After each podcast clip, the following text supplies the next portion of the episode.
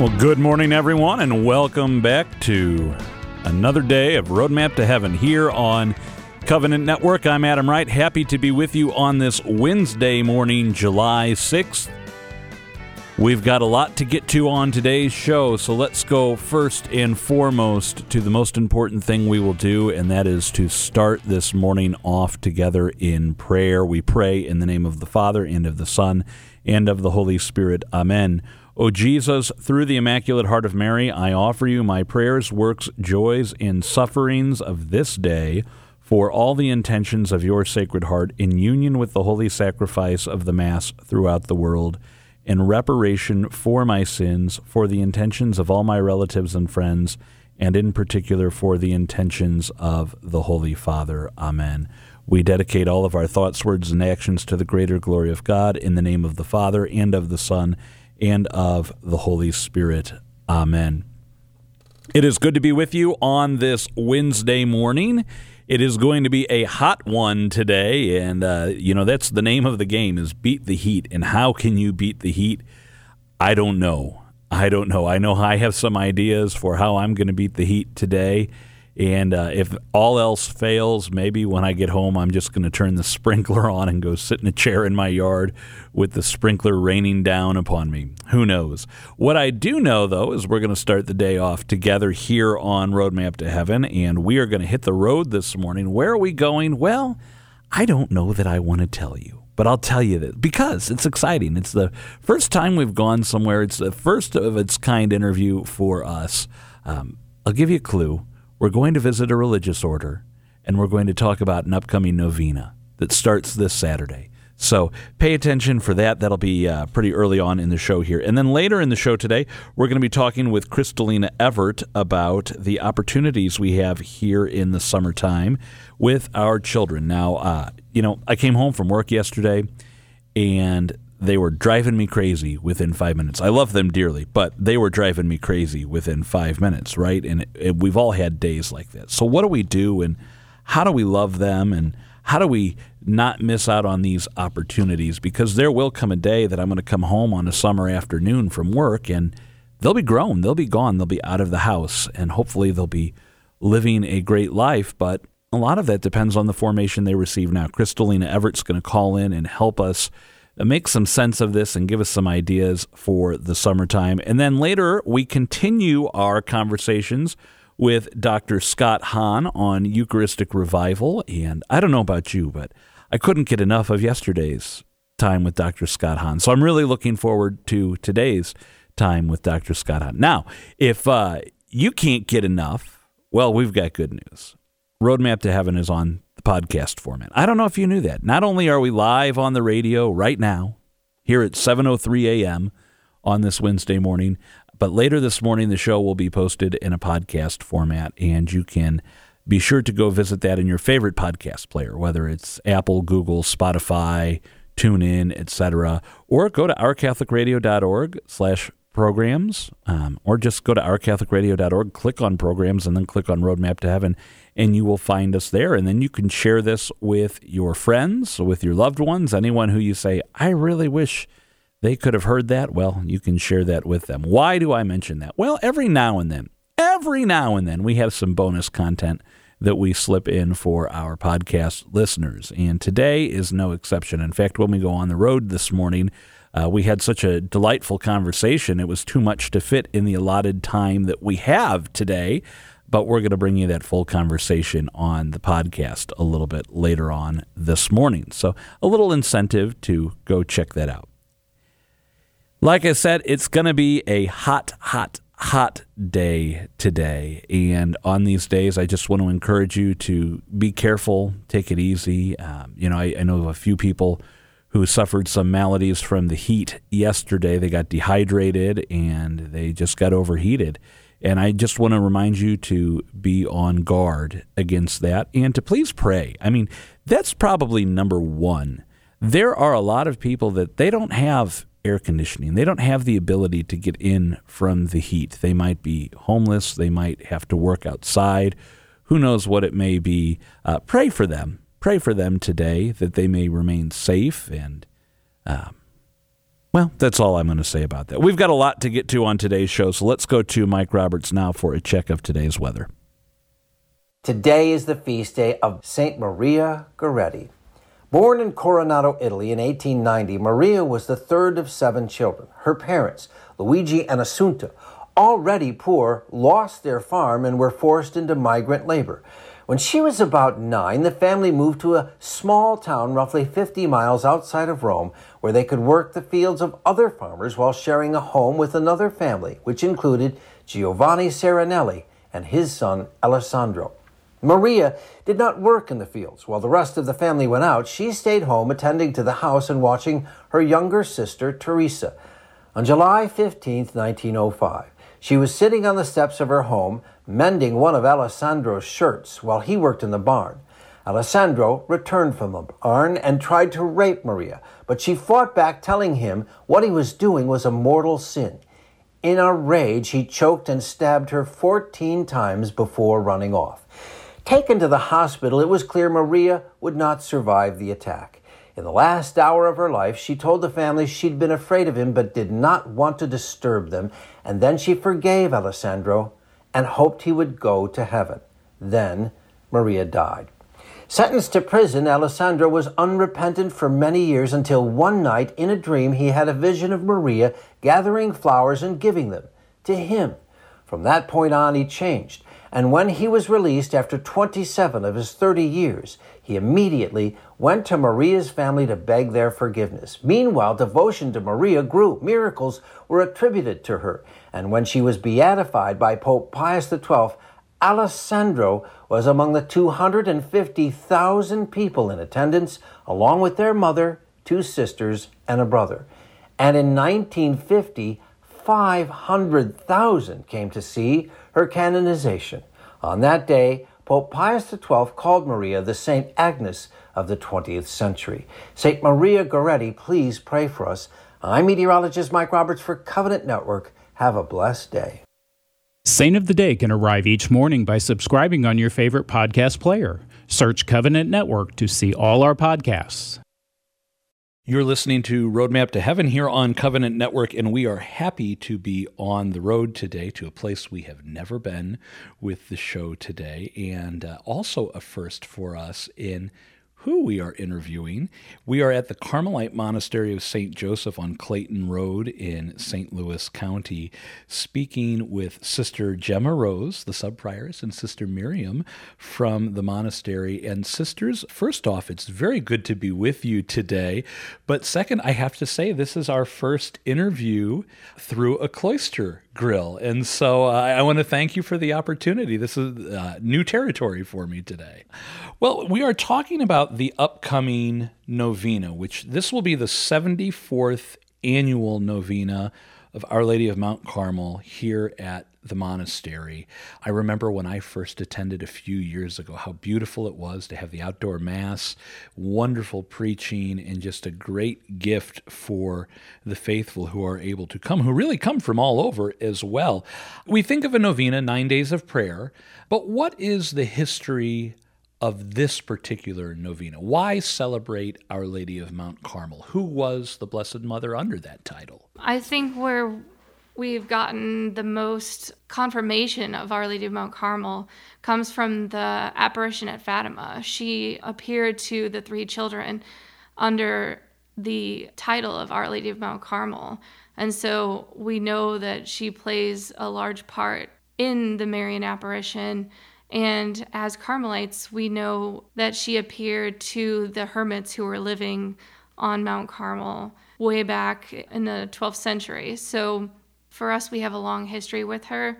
So we are excited to be able to celebrate her feast day. It's the most principal feast of our year up there with Christmas and Easter.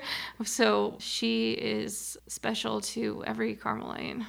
So perhaps a fitting analogy, much as a married couple would celebrate their wedding anniversary. Uh, this is similar. This is the day for the order that really goes back to the founding of the order. Your whole purpose of the order is to be Carmelites. And so Our Lady of Mount Carmel obviously is a wonderful celebration. Yes, and, and we talk about Carmel being consecrated to Mary and the order belonging to her, and most especially under the title and patronage of Our Lady of Mount Carmel. Now, as we mentioned at the start of the interview, this is our first time doing an interview with a cloistered community.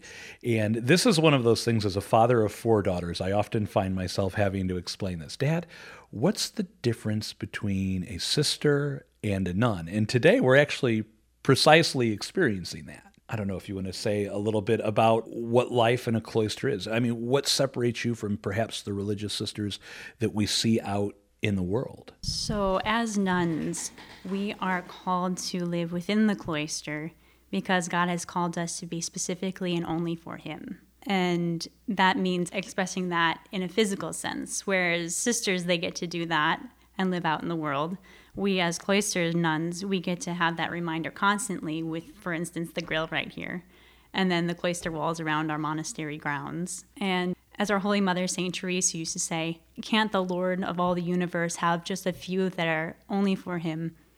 And so that's what we strive to live out. That's very beautiful, and to think of it that way. I've often heard it said that the religious sisters who are outside of the cloister, uh, when we think religious sisters outside of a cloister, nuns inside of a cloister, that their work is a work of prayer, but also a, to do the corporal works of mercy, to work in education is very common, or healthcare. But that doesn't mean that you do not have work. Here in the monastery, in the cloister, you have a very specific work of prayer, correct? The best analogy given to us by the church is the body of Christ. And for those in active apostolate, they're the hands and the feet. Whereas we, as cloistered nuns, whether Carmelite or we have the Precious Blood Sisters uh, nearby, right? And the like, our job is to be the heart of Christ. And so, blood is like the prayer, in which gives life to the church, to the body of Christ. And the heart is what is the organ that pumps that blood and so we get to give give life to the members, you know, the active uh, apostles of our times by praying for them. I would like to add too that our Holy Mother said that our apostolate is prayer. We don't come to Carmel just to sanctify ourselves.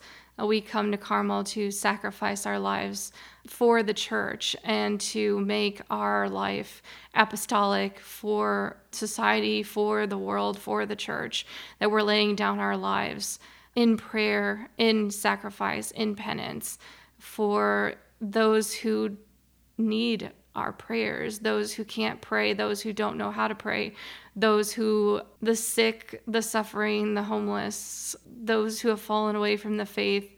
We have people who write prayer intentions to us every day or email them or just come to the front door and, and ask to speak with one of the sisters and tell us, you know, their children have fallen away from the faith. Can we pray for them? And, or they have sick children, or, you know, so many intentions come to our door, and our main apostolate is to pray. So, you know, that's what people expect us to do and that's what we want to do and that's why we're here. I would imagine this is rooted then in the spiritual works of mercy that, that apostolate of prayer especially praying for those who have no one to pray for them in addition to the specific requests that you get from the faithful that send them in or, or come to the monastery, that that's a large part of it. So this is where it was confusing for me then the first time I came to the novena because I thought, well, now hold on. I know we have two communities of Carmelites here in St. Louis. I, I, think, as you put it before the interview, your cousins. Yeah, we call them our Carmelite cousins. yes, who are not cloistered. They are very active out in the local community. And I didn't realize at the time that there were actually two separate communities. I thought it was just two houses of the the same community, but no, here you are in the cloister. And so I thought, well, wait a minute. If the sisters are in the cloister, how can they be at the novena? And I said, okay, well, I'm not going to worry about that because Mass is about to begin. Just pray through Mass. I suppose our listeners and myself, we're, we're curious. How does this work that a, a group of cloistered religious nuns then hosts a novena for the faithful to attend. Yeah, this is the way that we can share our apostolate with the people of St. Louis. We can draw them in to our celebration of Our Lady of Mount Carmel, who is our principal feast, you know, and be able to draw the the people of the archdiocese in to celebrate with us. And we attend the novena ourselves, but not outside, like you said.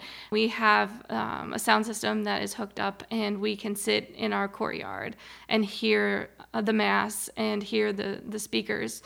But so much of what we do is is behind the scenes and we can't share most of our life with the archdiocese it's it's very hidden and this is our way of once a year opening our doors basically to the laity and to the archdiocese and say you know come and pray with us with our you know to our lady and honor our lady in this special way for 9 days and and join us in prayer for the church and the world and uh, this is what we do all year round and and come join us now Now, I notice the schedule. The novena begins on Saturday, July 9th, and runs through Sunday, July 17th, and every evening essentially is the same order, the same program that there will be a musical prelude at 6:45 p.m. followed by benediction at 7:20 p.m., which leads me to believe that there's a period of Eucharistic adoration when we think of benediction.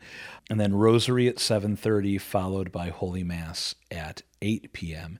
And if memory serves, some of these prayers occur in the chapel here at the monastery, and then the Mass, I assume weather permitting, will be outside at the outdoor chapel. Yeah, because it's been going on for now 74 years, and we've had the grace of having so many of the same priests return to us. It's quite an amazing thing to witness how devoted people are, especially our priests, to Our Lady, that they have this routine down. They know what they're doing. So as you know, you were kind of wondering, well, how does this work with cloistered nuns? How do, how does it operate? Like, what are what's the actual practicalities of this? Well, we have great people around us, you know, and they help us out a lot. And so they'll lead the faithful through the rosary and to benediction and whatever time in between, like you said, for adoration.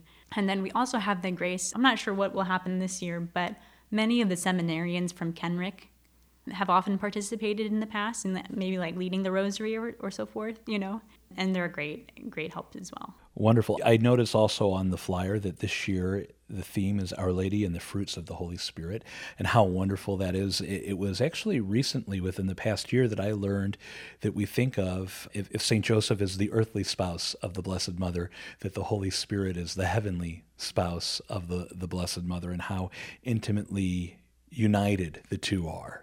Well, sisters, I want to thank you for the time. Before we go, though, I do want to ask perhaps we have some young women listening who are saying, you know, I'm discerning a call, and perhaps I imagine, much like priesthood and religious life, that the call to the priesthood and the call to the religious life for a man are two separate callings that are sometimes united. The call to religious life and the call to cloistered life are likely the same, that two separate things to discern that can be very closely united. What if a young woman is hearing this and saying, I'd like more information on life with the Carmelites? Is there a particular place they can go or call for more information? Our phone number, which is 314 993 4394.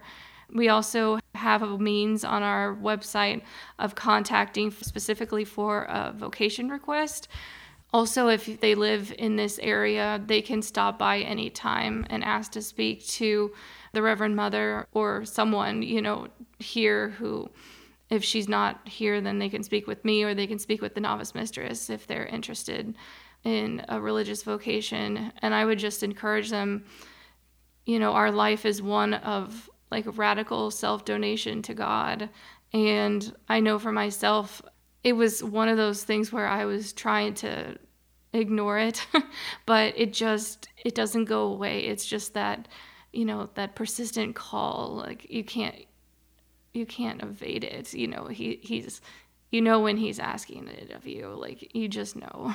I, I think of that. I, I want to say it's from the scriptures. I know it from a song that they used to sing when I was a child growing up at St. Francis. Where could I run from your love? Or yeah. The passage in Genesis, Adam, where are you? As if the Lord didn't know where Adam was, yeah. but he wanted Adam to recognize. And then you think of St. Peter. It's like, will you also leave me? And he's like, Lord, to whom should I go? I can't go anywhere else because you have captivated me so much that my whole life is wrapped up in you. Finally, sisters, as I think of the world that goes on outside of the monastery. The monastery, in many ways, is like an oasis of prayer in a very chaotic and troubling world. And perhaps there are some listeners who are saying, I, I would love to come to the novena. I am unable. Are there any other opportunities, though, that I could come and pray at the monastery? Oh, most definitely we have um, the privilege here of having Eucharistic adoration from, and Jesus is exposed after daily Mass, and then we have daily benediction at about 8.15, 8.20 and at night. And so we have people coming to our monastery all day long just to adore our Lord. And like you said, it's an oasis for them. And so for those, especially locally, they would be even able to sign up as one of our Legion members where they the the phrase that we use is uh, a visit a, a week is all we seek. And so there's not much commitment. There's no time frame that you'd have to commit for, but you just come and visit Jesus because no matter what you, you know the public is able to do or not do, there's always a sister on the other side adoring our Lord. So he's never alone. Wow, that's that's beautiful. Well, sisters, I want to thank you so much for this time together. But before we send things back to the studio, could I ask one of you to lead us in a prayer? Lord Jesus, we thank you for bringing us together today. And we ask that you bless all of the listeners who have come to hear your word through Our Lady of Mount Carmel, and that you draw them ever closer to your heart, and that through her protection that you guide them safely to their home in heaven. We ask this in the name of our Lord Jesus Christ. Amen. Amen. Well, once again, the 74th annual novena of Our Lady of Mount Carmel begins Saturday, July 9th, running through Sunday, July 17th with musical prelude at 6:45 p.m., benediction at 7:20, the rosary at 7:30 p.m. and holy mass at 8 p.m. Looking at the list of celebrants and homilists, I don't want to spoil it by giving you the names now. Come for the prayer and then just enjoy the preaching, but there are some wonderful priests and even bishops coming for the novena and the theme again Our Lady and the fruits of the Holy Spirit. If you take the time to come and pray, I guarantee you will not find it time wasted. Can I just add one thing? Because of COVID, we've had to change from our usual schedule back before we had COVID. We used to have the rosary in the chapel and then go outside only for Mass. But because of coronavirus, we have the rosary outside now at 7:30 and then Mass at 8 outside. So that's a different change from before the coronavirus hit. It's just so many people want to come that we can't fit everybody into our chapels. So the rosary is outside at 7:30 and then the mass is at 8, but the Marian prelude and benediction are inside. I can tell you friends that the chapel is beautiful and the grounds are also beautiful. So whether the rosary were inside or outside, it, it will certainly be a beautiful rosary, and I think gathered outside together will be quite wonderful as well. Sister Gemma, Rose, and Sister Miriam, thank you so much for hosting us here today. We will continue to pray for you, and, and we are very grateful for your prayers for us. Thank you. Thank you, and we'll keep everyone in our prayers too. You're listening to Roadmap to Heaven. We will be back. Stay tuned. We are talking with Crystalina Evert this morning, and you know, you may think the kids are on summer vacation for those of you who have kids at home. And if you're like me, you're wishing that they were going back to school sometimes. Not all the time, but let's be honest, sometimes we, we wish they might be ready to head back tomorrow instead of uh, a month from now. But the reality is, summer is a gold mine of opportunity for us as parents. So since the kids aren't back in school, they're on break from school we're going to have a little parent. I'm not going to call it 101. We've, we've done 101. This is like advanced level. This is graduate level parenting. Uh, summer school with Crystalina Evert. Crystalina, it's good to be with you today. Thank you for having me. I'm excited about this. I wouldn't say I'm advanced level because I'm really in the knee deep thick of still parenting and learning. But wow, am I? It's like trial and error right now, which I guess is the only way to truly learn learn all of this, right? Exactly, and that's why our oldest children uh, feel the way they do about us. I'm sure they love us, but they're also like, "Mom, how come you didn't have this figured out? Dad, how come you didn't have this figured out for me?" So, Crystalina, you, you mentioned the last time we were together that summer is this gold mine of opportunity for us as parents. And at first, I thought, well, yeah, we can go to here in Missouri. We like to go spelunking in, in the caverns, or we go to the amusement park, or we go to the Arch, you know, or we go to the state capitol, whether it's Missouri or Illinois Or the museums, the zoo. And, and that's all well and good, but that's not at the heart of what you are saying is the gold mine of opportunity for us. No, the gold mine of opportunity that I realize because the hustle and bustle of school and sports and testing and everything that goes along on top of our jobs or our spouses being away and having to take on more than you normally do because of the school year and work that in the summertime, things are a little more relaxed, right? And a lot of that is alleviated, and you have this time with your kids. And it would be wise at this point, especially with the way society is and the things coming at us, that it's hard for adults to handle everything happening on a daily basis. We're talking here, not just a week or month. We're talking every day something major is coming out in the news or in the church. And it's really an unstable life everybody is living right now. And that affects our children more than we know.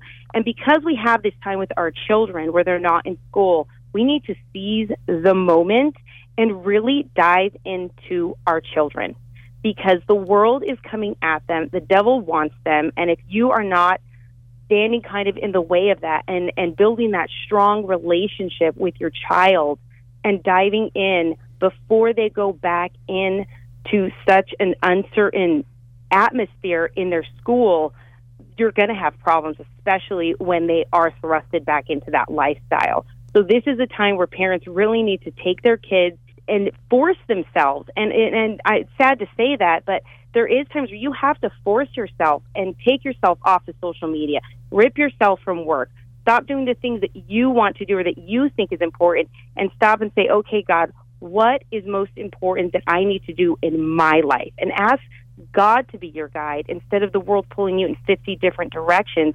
And it's unbelievable the things that will come up and the things that you will see and realize that you may not have before, especially when it comes to your kids and what is being taught to them.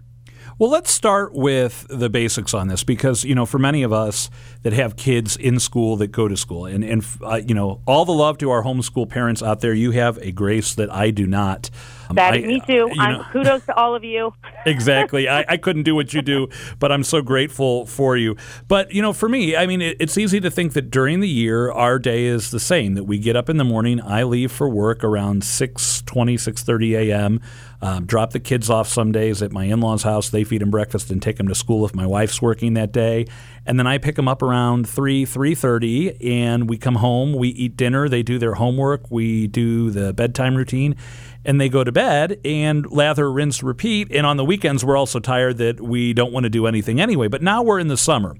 And for whatever reason, they're getting up at 5:30 a.m. because they want to fight over who gets to be in charge of what's for breakfast or whatnot and they've got the all this time, right? The yeah, nonsense, exactly. But they've they've got all this time, and they say, "Dad, what do we do?" And sometimes Beth and I, we are at a loss to say, "All right, what are we doing today?" So where do we begin to build these relationships?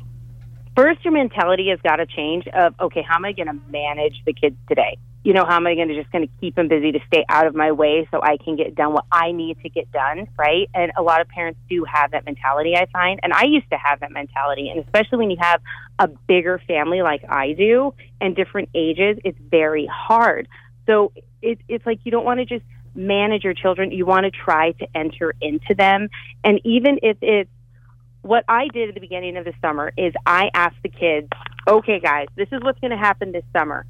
Every one of you, I want to write on a piece of paper of one day that you are going to get with me where we do something just unbelievably special. You plan the perfect day with mommy and put it in the box, and then I'll come and I'll talk to you about that day and see what's realistic and what we can do so that gives them thinking about it. And that gives them like, oh, I get this time. We're going to go out and we're going to do this. And then they start thinking about, well, what are we going to talk about? What, what projects or what things can happen during this time?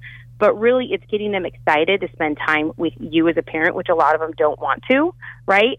And then also just going and diving into them, especially in that day. That day is going to be very important, and the sooner you can do it, the better because it kind of starts the foundation of when you're within the home, then you just start spending little little things here and there and taking the time especially at night to talk with your children. Because Adam, if you really think about it, our children, all of them, no matter how young or old, they're all in the middle of self-discovery right now. And either we can be their guide in that self-discovery or the world will do that for us, right? And the world does not have our children's best interest at heart, but we do as parents. And when the ground shakes beneath us, all of us that it is right now, right?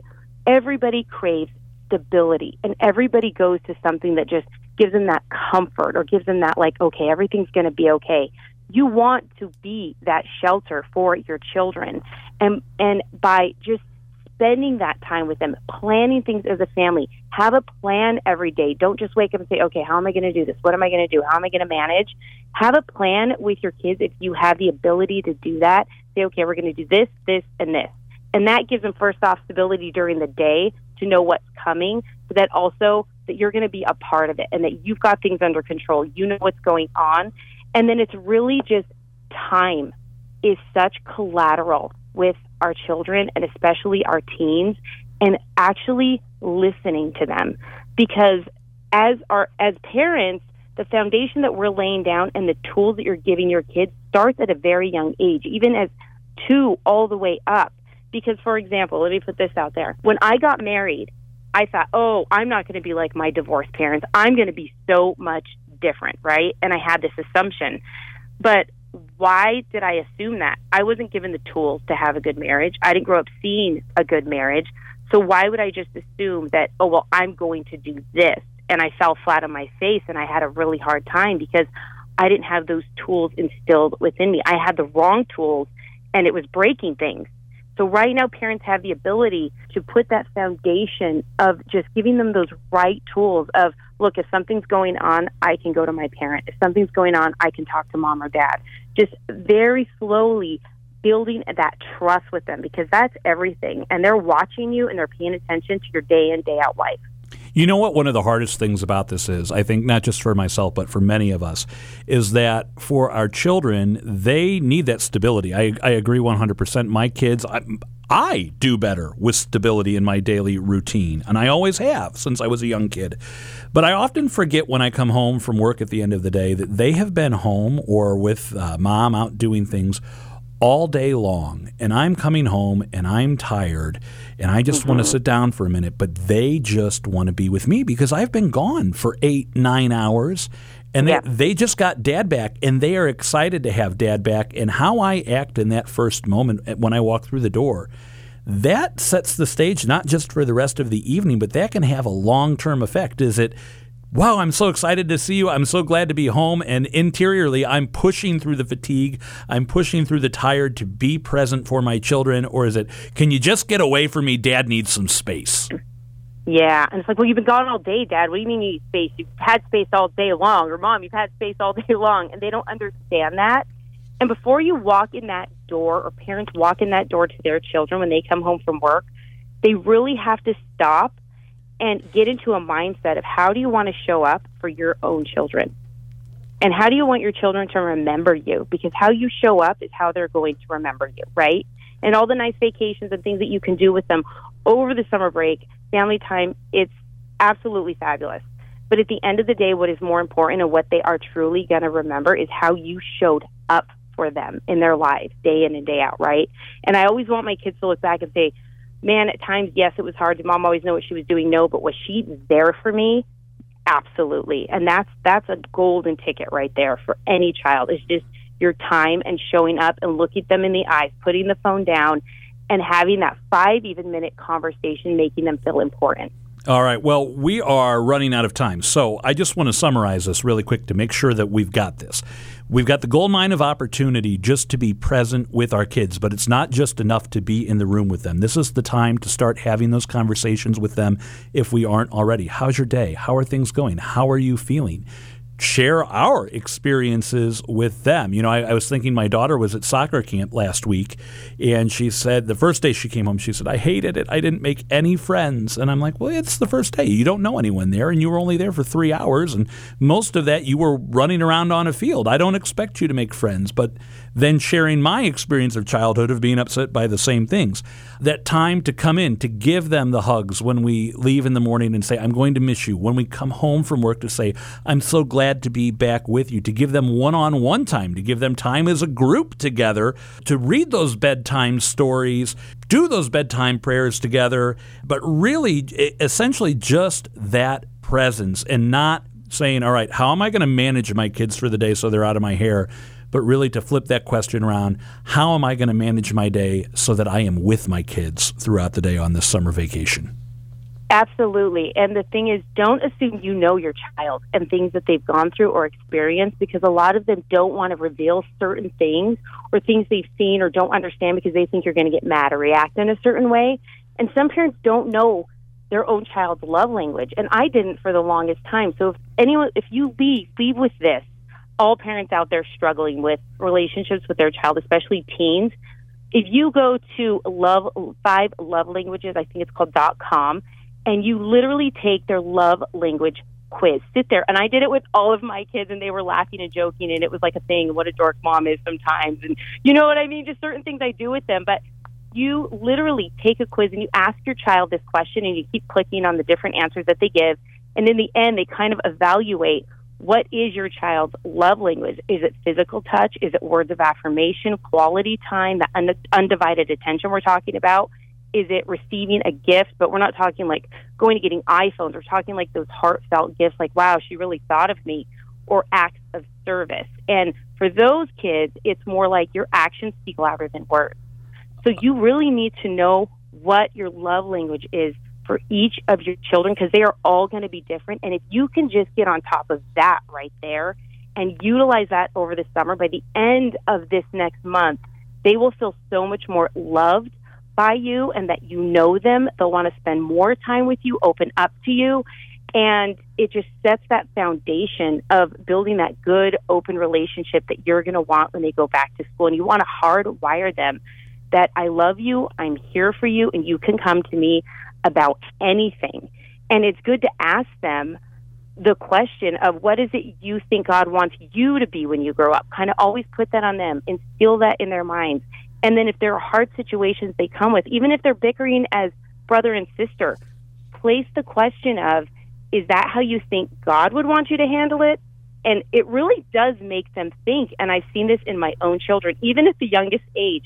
We're hardwired and God has instilled in us right from wrong, and we know. And if we can instill that at a young age, as they progress and they get older, that is that that compass will be instilled in them. All right. Well, Crystalina, I can't uh, wait to get to part two of this, which, friends, we're going to do next week here on Roadmap to Heaven because you might be saying, this is all well and good, but have you seen my house, Adam? Have you been there? I mean, we got problems. And, friends, I assure you, I have problems too. We'll be talking about that next week. Until then, Crystalina Evert, thank you for being with us. We're going to take a break here. Don't go anywhere. We are back. You're listening to Roadmap to Heaven, and this week we are talking with Dr. Scott Hahn about Eucharistic revival. And yesterday we began not with what Dr. Hahn says the Eucharist is, but, but what our Lord Himself said the Eucharist is a new covenant, a new testament that we see prefigured and foreshadowed going all the way back to the book of Genesis. So, Dr. Hahn, it's good to have you back with us today, and I'm excited to know where we go next. Well, Adam, I want to thank you again for the invitation. It's so much fun to get together and to discuss the thing that is the single most precious and powerful gift, and that is the real presence of Christ in the Holy Eucharist.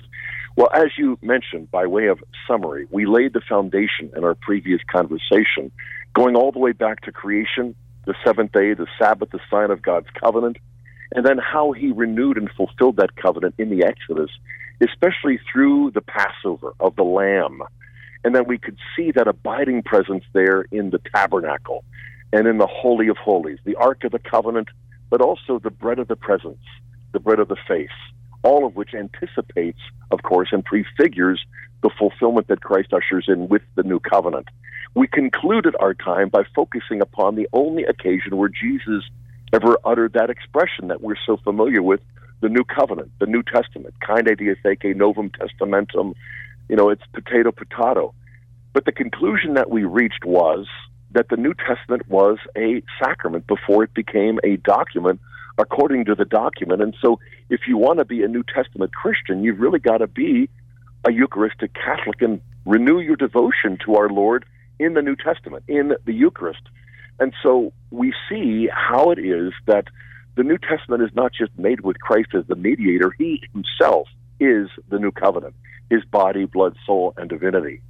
Now, what is the takeaway from this point on? Well, I would say that when we look more closely at Holy Thursday in the upper room to see what he's doing in celebrating the Passover one last time, he's fulfilling it as the Lamb of God, not simply as an irrational animal whose throat is slashed and then whose blood is drained so that his carcass can be burned and then roasted and eaten by the sacrificial participants in the Old Covenant Passover. No.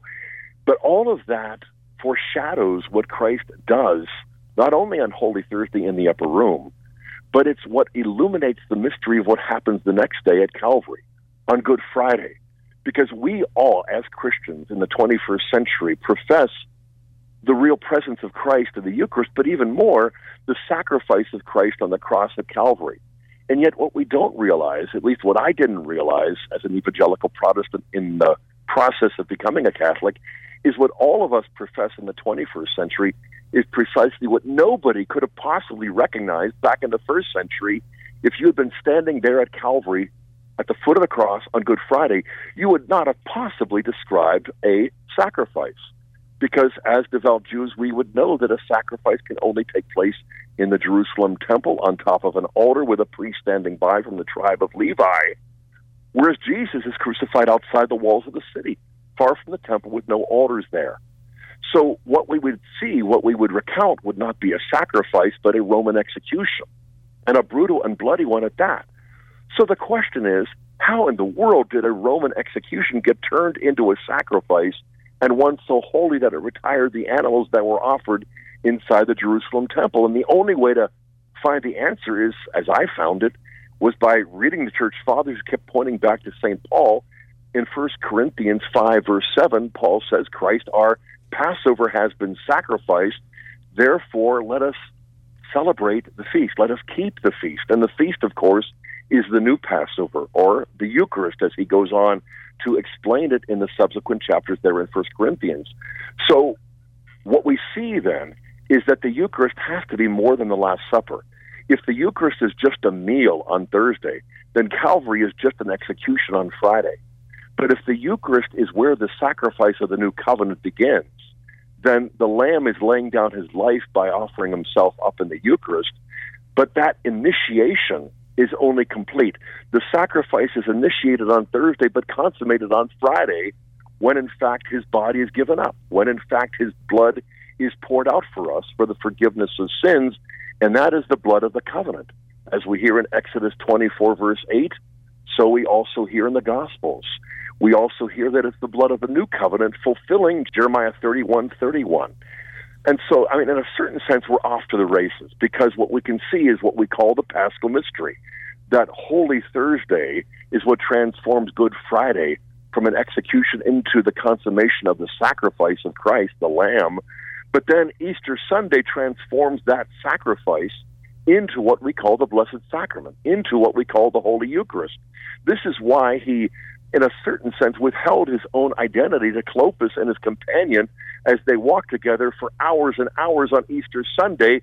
These two disciples are accompanied by the resurrected Lord, but they don't recognize him until what? Well, their hearts were burning within them as he opened the scriptures, but only after they arrive at Emmaus, they're at the table, he takes the bread, he blesses it, he breaks it, and it, he gives it to them, and that is the moment of disclosure the revelation of Christ, the resurrected one.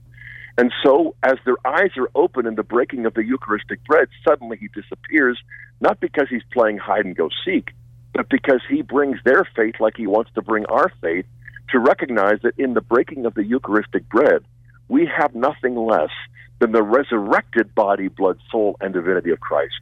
Yes, it's the same body that was in the upper room on Holy Thursday. Yes, it's the same body that was sacrificed on the cross there on Good Friday. Yes, it's the same body that was buried in the tomb on Holy Saturday. But more precisely, what we've got to see through the eyes of faith is that the Eucharistic body of Christ is that body which is resurrected and now ascended into heaven and seated at the right hand of God the Father Almighty. The creed that we profess is the preparation to celebrate the Holy Eucharist. So after we've read from the Old Testament and the Gospel to show how it's fulfilled, we realize the fulfillment of the Old Covenant by Christ didn't end in the first century. It's going on in the 21st century, and especially in the holy sacrifice of the Mass, where every Sunday is Easter, a little Easter, as the fathers would call it. And in the Blessed Sacrament, we have the Paschal Mystery. But you can see the continuum, the inseparable connection that, as I said, if the Eucharist is just a meal, then Calvary is just an execution. But if the Eucharist is where the sacrifice was initiated, then of course Calvary is where that sacrifice is consummated. And now with the resurrection and the ascension, our high priest is in heaven offering his own glorified humanity and down here on earth through the power of the Spirit, empowering our priests, including my son, Father Jeremiah, as of 13 months ago. We are now uniting heaven and earth. The angels and the saints above, and the sinners and the parishioners that are surrounding us are all united in one sacred mystery, the Paschal mystery. And I mean, it's going to take a lifetime and then some to assimilate all of this. But I mean, what is more important than assimilating the Paschal mystery? The unveiling of the love of the Father, the Son, and the Holy Spirit. The revelation of why did the Father send the Son to give us the Holy Spirit? Why does it take three eternal divine persons to save one human person like the measly likes of me? Because it's not just forgiving us of sin, it's empowering us to share what family members share flesh and blood. He who eats my flesh and drinks my blood abides in me, and I in him. He who eats my flesh and drinks my blood, I will raise him up on the last day. I mean, a lifetime is not enough to uh, really contemplate and assimilate all of these mysteries. But what would you prefer to do? Focus on the stock market, on Washington politics, you know, on you know the rise of corruption and that sort of thing. All of these matter, but what matters much more is the real presence of the resurrected body, blood, soul, and divinity of the Lord of Lords and the King of Kings. It's almost too good to be true, but it's the truth, the whole truth, and nothing but the Catholic gospel truth.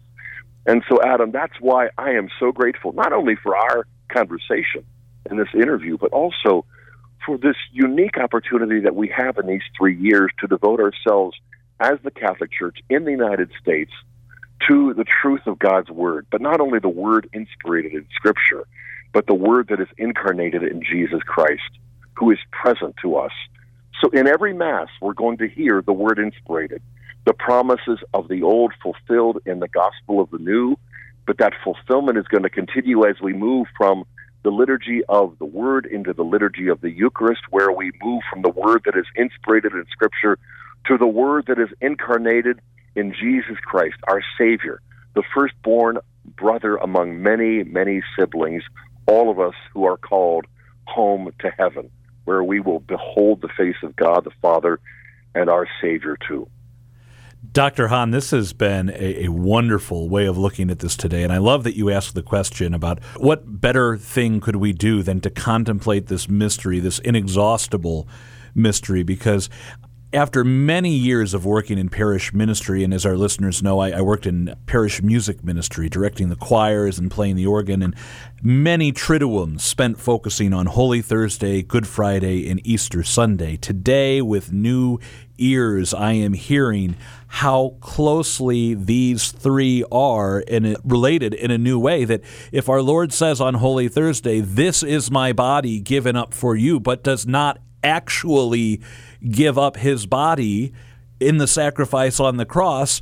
It's just an empty word on Holy Thursday. And, and I love that term that you have used and others have used that Good Friday on the cross consummates the sacrifice. It's such a beautiful term. But then without the resurrection on Easter Sunday, we're left to wonder well, was the sacrifice even effective? Was it worth it? Did it actually conquer sin and death? But we know and believe that it did, and that the, our Lord's paschal sacrifice is victorious because of the resurrection. And so I'm excited now. This is going to be on my mind for the rest of the day. And I want to thank you, if nothing else, that particular insight today. And I look forward to continuing our conversation on the Blessed Sacrament as we move throughout the week. Dr. Scott Hahn, thank you so much.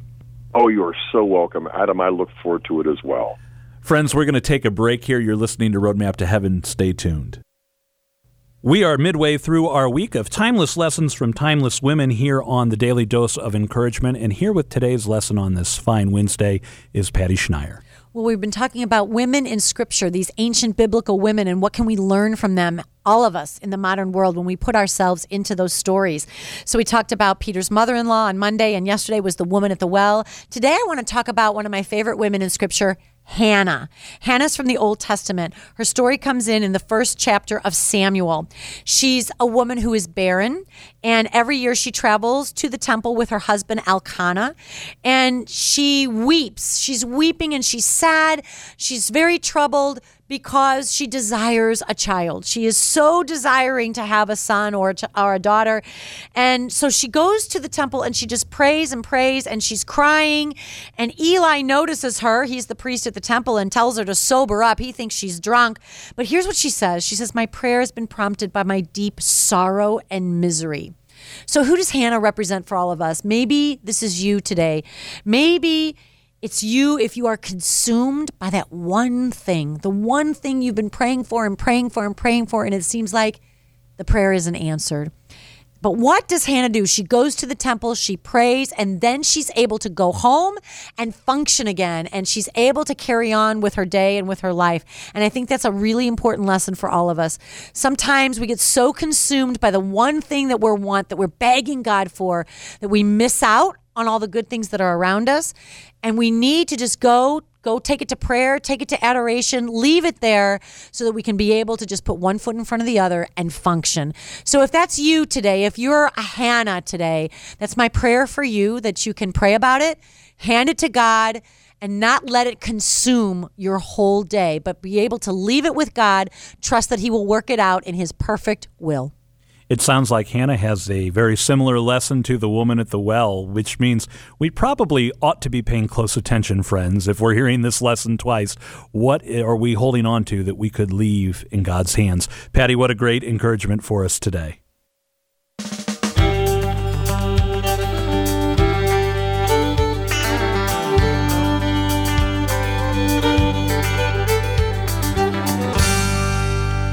Well, it's been a joy to be with you today. Before we wrap up, I do have some more information for you. We gave you the phone number for the Carmelites earlier, but we did not give you the website, and they do have a website. So if you're interested in the Carmelite Novena or the monastery of the Carmel of St. Joseph here in St. Louis, the web address is stlouiscarmel.com. That's S T Louis, L O U I S Carmel, C A R M E L dot com, dot com. If you just uh, do an internet search for Monastery of St. Joseph in St. Louis, it will come up. And when you go to their webpage, you can read all about the solemn novena to Our Lady and who the speakers are. And I promise you, there's some really great homilists, but all of the masses are going to be wonderful. So, you know, I, I feel weird even saying they'll be great because every mass will be wonderful. Finally, today, I would like to ask you to join me in a very special intention. I was speaking with um, some family friends who are farmers, and they were talking about how there has just not been enough rain. And every time it looks like it's going to rain, it doesn't rain. So I thought we could say a prayer for rain this morning for all of our farmers throughout the nation and the world who are awaiting rain. So we pray in the name of the Father, and of the Son, and of the Holy Spirit. Amen.